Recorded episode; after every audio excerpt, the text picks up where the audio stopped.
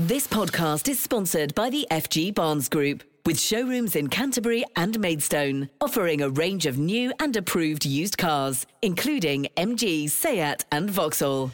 Kent Online News. News you can trust. This is the Kent Online Podcast. Nicola Everett. Hello, hope you're okay on Friday, November the 4th. Thanks ever so much for downloading today's podcast. Coming up, a woman left sleeping in a car after being made homeless speaks about how she's lost faith in the system.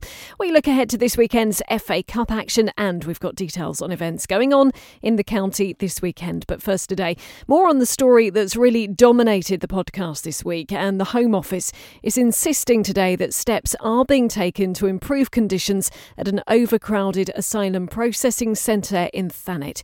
There's now extra bedding and better medical facilities, we're told, at the site in Manston, and more than a thousand people have been moved out. Well, Home Secretary Suella Braverman took a military helicopter to visit yesterday. She avoided answering any questions from reporters, though.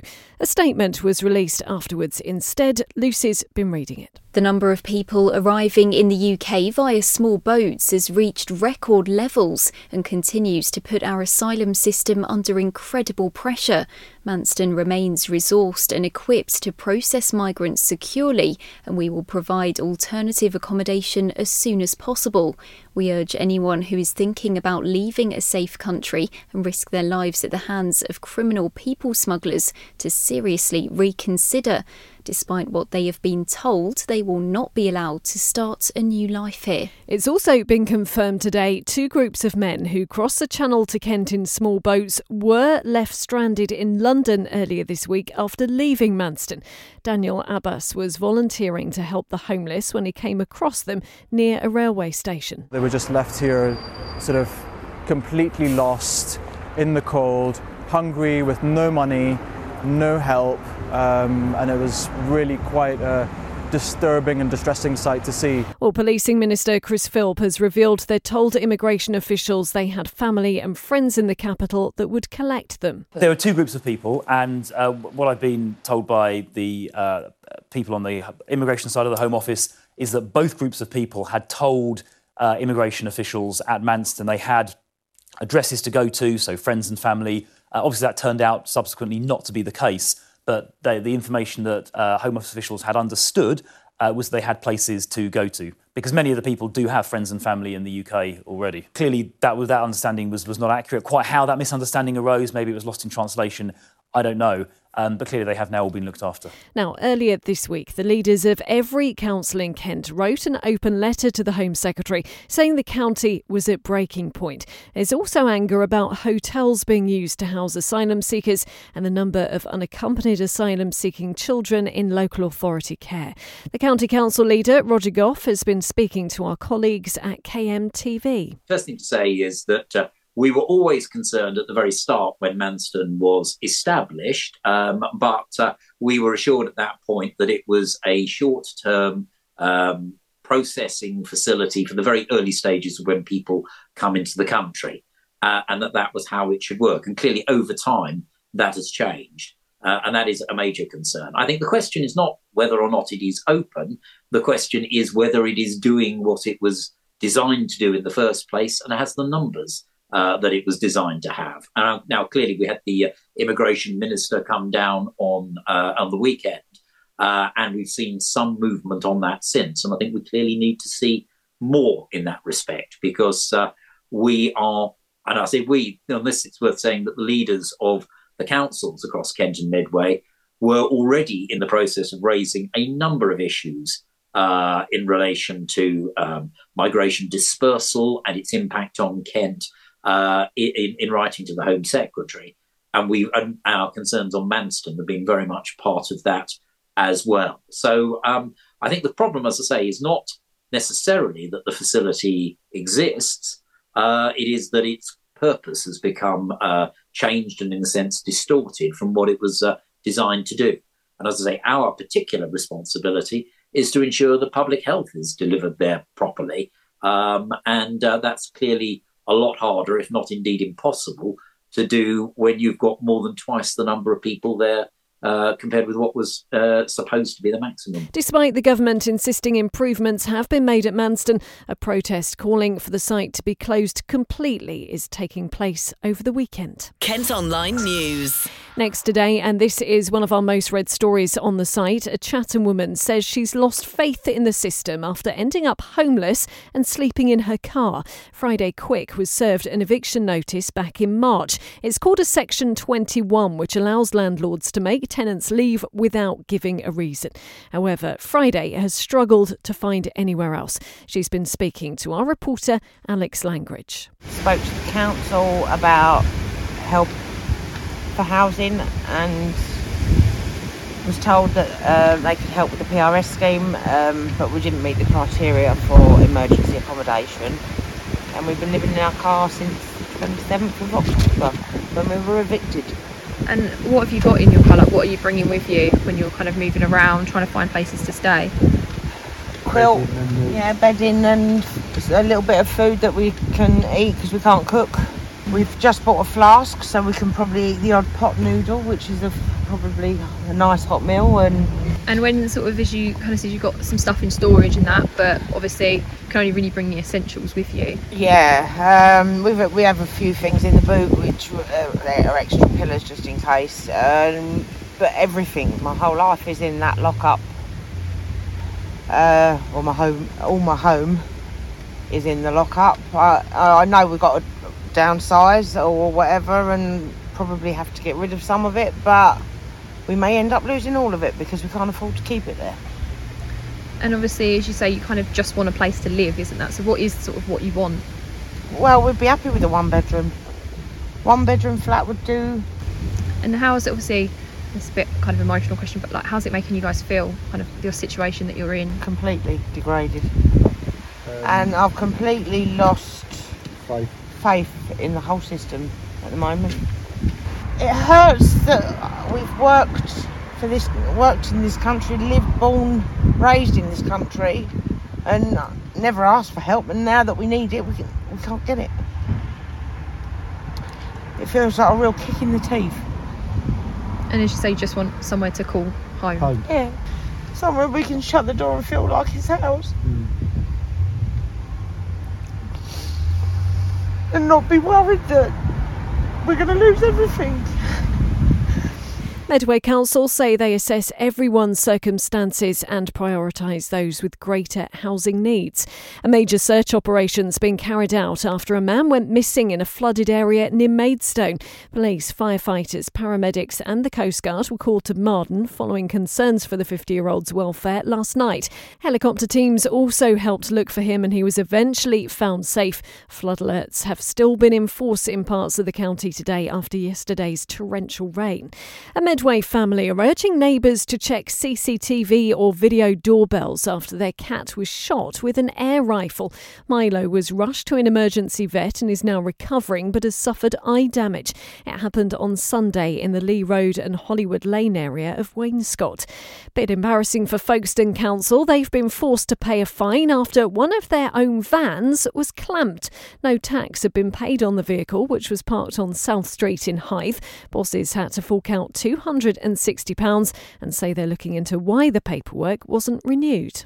This podcast is sponsored by the FG Barnes Group with car dealerships in Canterbury and Maidstone. Now, as we all know, the cost of living is affecting most of us right now, and chances are you've seen your energy bills go up. Well, a Maidstone man is calling on Ofgem to change their price cap in the face of skyrocketing prices. Richard Winstone is the director of a financial advice website and has started a petition calling for the government regulator to change how bills are calculated. He's now got more than 200,000 signatures. Well, he says the current formula is old and outdated and unfairly benefits energy suppliers. So I looked at the formula Ofgem used to calculate the price caps, and I noticed that uh, the profit and headroom figures that they assign to the price cap are calculated as a percentage of other costs. So as other costs rise, like wholesale prices, energy supplier profits also rise rapidly. And what we're seeing at the moment is that energy suppliers are getting roughly three times as much profit this time uh, this year than they were last year. And I don't think it's right that energy suppliers should be profiteering from an energy crisis while the rest of us struggle. as you say, uh, our price, uh, energy price bills are going up, aren't they? And uh, what are you hoping to achieve from um, this petition? Uh, I just want Ofgem to review how they calculate the formula. I think it's an old and outdated formula um, that unfairly benefits energy suppliers during a crisis. It, I don't think it works. The math is bad on it. So I want them to review how they assign profit. And personally, I'd rather they completely remove headroom. It's unnecessary in the formula. And I guess you've heard from a lot of people who've signed this petition. What are they telling you? Uh, so many people are struggling, which is really awful to hear some of the stories, um, which I, I, won't repeat right now, but they're really horrible to, to read. Um, and they're not getting enough support from the government. And when they find out that energy suppliers are, as I said, massively profiteering from this crisis, uh, they're deeply upset, obviously. Richard has tried to contact Ofgem but hasn't had a response. You can see the petition for change at over50smoney.com. Work to transform 15 acres of farmland in Herne Bay into a 160 home estate could begin as early as next year. Plans for the development of Bullockstone Road have been officially submitted to the council, but some residents are worried it'll put an added strain on local services, including doctors and schools. Elsewhere, McDonald's, B&M and the Food Warehouse are set to move into a new business park in Herne Bay. Developers have released images of what the facility will look like. You can see those by heading to Kent Online. There'll also be new homes and it should create around 200 retail and construction jobs.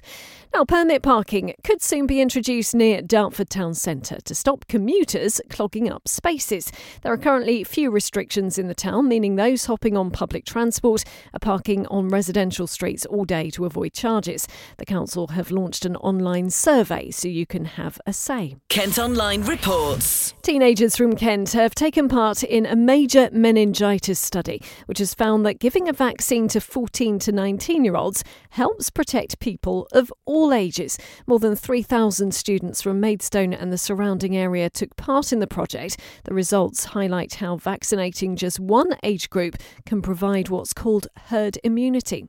A Kent MP says the UK's space industry is missing out on reaching its full potential because of an uncertain and disjointed approach by the government. The Commons Science and Technology Committee has released a report today claiming the sector is central to the country's defence, national security, and foreign relations. Well, Tunbridge Wells rep Greg Clark is chair of the group and says our attitudes need to change. The space industry, space and satellites, is booming across the world, and Britain is one of the strongest performers in this growing market. But we're very concerned that we seem to be stalling in terms of the government's support for the industry. The National Space Council, which was set up just a couple of years ago, has been abolished. The, the strategy for space uh, is rather vague. There are regulatory delays in approving the licenses for satellite launch uh, in this country. And so, if we want to make the most of what is a wonderful opportunity for Britain, we need to get a grip. But one of the things that the space industry uh, legislation has done uh, is to change from the, uh, the National Space Agency to the Civil Aviation Authority the responsibility for licensing uh, spaceports, in other words, where you launch satellites. Now, that has some advantages. Um, but what has happened is that you've got a very small number of people dealing with space uh, in an agency that mostly deals with aircraft. And when you've got spaceports uh, like the one at Newquay Airport in Cornwall, uh, as well as two in Scotland um, that are being prepared uh, for, uh, for satellite launch, there's a lot of work to get them approved. And no spaceport has yet been licensed and there are delays uh, in that. And we're concerned that that is holding us back compared to other places around the world who are in competition with us for being the places from which satellites can be launched. Kent Online reports. We're being encouraged to check train times and make sure we can get home this bonfire night with strike action set to affect rail services in Kent. Disruptions are expected this Saturday and as well on Monday and Wednesday, with Southeastern running fewer services than normal. If you do have to travel on those days, you're being encouraged to plan well ahead. And now for a look at everything going on in Kent this weekend, here's Sam Laurie. Bonfire Night is back with a bang this weekend. There are loads of family friendly fireworks displays taking place all over the county, and I imagine lots of people will want to find one near them to take the kids along to. We've got a full guide up on Kent Online, so make sure you check that out to find your nearest display. But a few favourites are returning this year, such as Leeds Castle near Maidstone, Great Lines Heritage Park in Gillingham, Kent Cricket Fireworks at the Spitfire Ground in Canterbury, and, of course, the famous Edenbridge bonfire celebration, which will be burning a huge figure of Liz Truss as this year's celebrity effigy. But like I say, there are lots of displays all over the county, so there's sure to be something going on in your local area. Just have a little look online. But if fireworks aren't really a thing, and I know they're not for everybody, not to worry, we've got a few other ideas for you this weekend. If you're a fan of the Parenting Hell podcast, which I know I am, you'll want to get down to Bluewater on Sunday as co hosts Rob Beckett and Josh Widdicombe will be signing copies of their new book based on the podcast and meeting fans at Waterstones on Sunday. For those of you who are up for some live music and have some time on your hands this evening, you can still grab tickets to see From the Jam at the Grey Hall. The band, led by the Jam's original bassist Bruce Foxton, will be in Gillingham tonight to celebrate the 40th anniversary of Beat Surrender with some of the mod legend's biggest hits. I know it's a bit short notice, but it'll be worth it if you can make it. And families looking for a great day out this weekend can head down to the Kent Events Centre in Detling and join in with the Comic Con and Gaming Festival. There will be lots of stands selling rare collectibles and novelty gifts. There's going to be groups dressed up in incredible costumes. There's multiple gaming zones, including retro games and VR headsets. And there are characters from your favourite films, TV shows, and comic books coming down to meet everyone. So it doesn't matter how old you are, we're all big kids at heart. And this gaming festival is the perfect way to let that inner child loose. So, if you are going out to see some fireworks this weekend, then please enjoy yourself and stay safe. And if you're not, then there's still lots of fun things to do in Kent over the next couple of days. Thanks ever so much, Sam. We've also been told today more than a million pounds is going to be spent on a new park in Dartford, which the Kent Online podcast has been told will be one of the best in Britain. It's going to be called Buccaneer Bay and will include a huge pirate ship, an old lighthouse, and zip line. It'll be in Central Park and should open early next year. And tickets have gone on sale today to see Bastille in Kent next summer. They'll be performing at the scenic stage at Dreamland in July as part of the Margate Summer Series. 2023 also marks the 10th anniversary of their debut album. Kent Online Sport. Football and Gillingham take a break from the league this weekend as they play in the FA Cup. They travel to AFC Fylde in the first round of the competition. The home side are currently seventh in the National League North table, while the Gills have struggled for form in League Two. But manager Neil Harris is very much looking forward to it. It's the history of the competition. Think you know, sort of sum it up there. Um, the romantic side of it, the, the, the dreams of growing up as a kid, seeing seeing your, your heroes walk out at Wembley Stadium. Um, as a kid growing up, went to couple of finals. Um, being at Liverpool, Wimbledon with my dad in, in, in 88, and um, my dad is a Wimbledon fan. Um, and that was a important moment in my life growing up that, that led me to sort of an underdog status at times and, and sort of coming through the non-league route, like, like Wimbledon did as a club.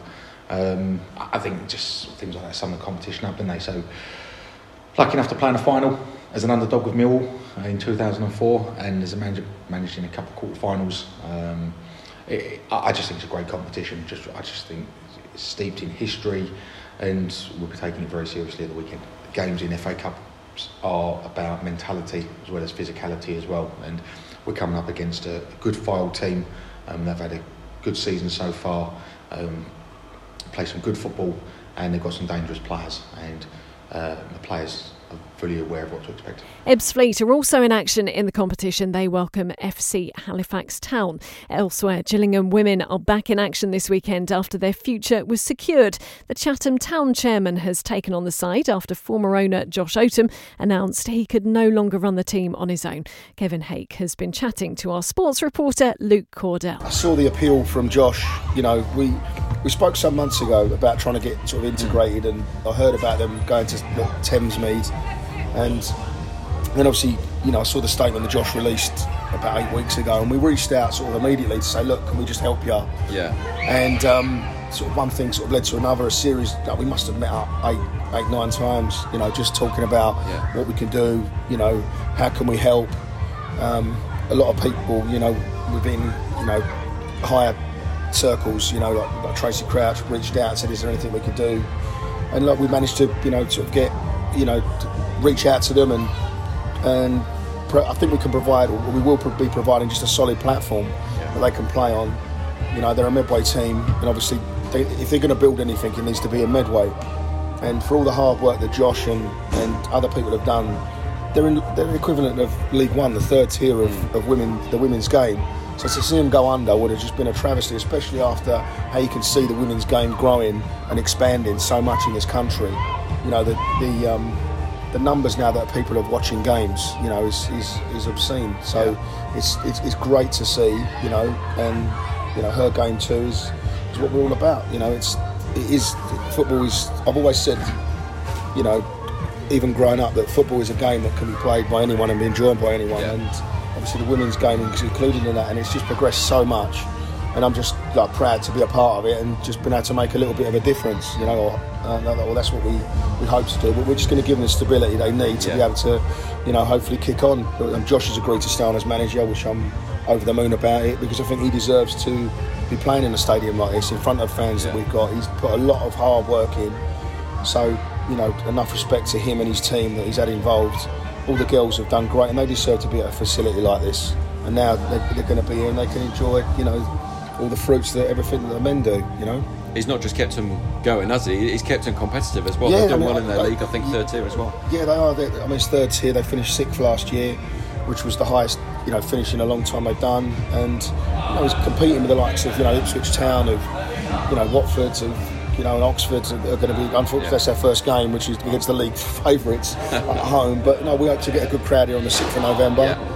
Um, and um, hopefully you'll come down and cover it, or get someone down to cover it, and uh, yeah, just see what we can achieve here. We, hopefully we can sort of achieve similar sort of numbers, and I think the crowd is the record is 250. So um, okay yeah, we want to um, try and smash that if we can. As I mentioned there, Gillingham women play Oxford United at Chatham Town's ground on Sunday afternoon. Kickoffs at 2.30 and there's free entry. And international sport comes to Medway this weekend. 400 competitors from around the world are going to be competing at the Jumpers Rebound Centre at Medway Park in Gillingham. Trampoline gymnasts from countries including Brazil, Switzerland, Great Britain and Belgium will be taking part. Well, that's all from us for today. Thanks ever so much for listening. Don't forget, you can follow us on Facebook, Twitter, Instagram, and TikTok. You can also sign up to the briefing to get a daily update of the top stories direct to your email each morning. Just head to kentonline.co.uk. If you're heading out to a firework display over the weekend, hope you have a fantastic time, and we'll be back with the podcast on Monday. News you can trust. This is the Kent Online Podcast. This podcast is sponsored by the FG Barnes Group with showrooms in Canterbury and Maidstone, offering a range of new and approved used cars, including MG, Seat, and Vauxhall.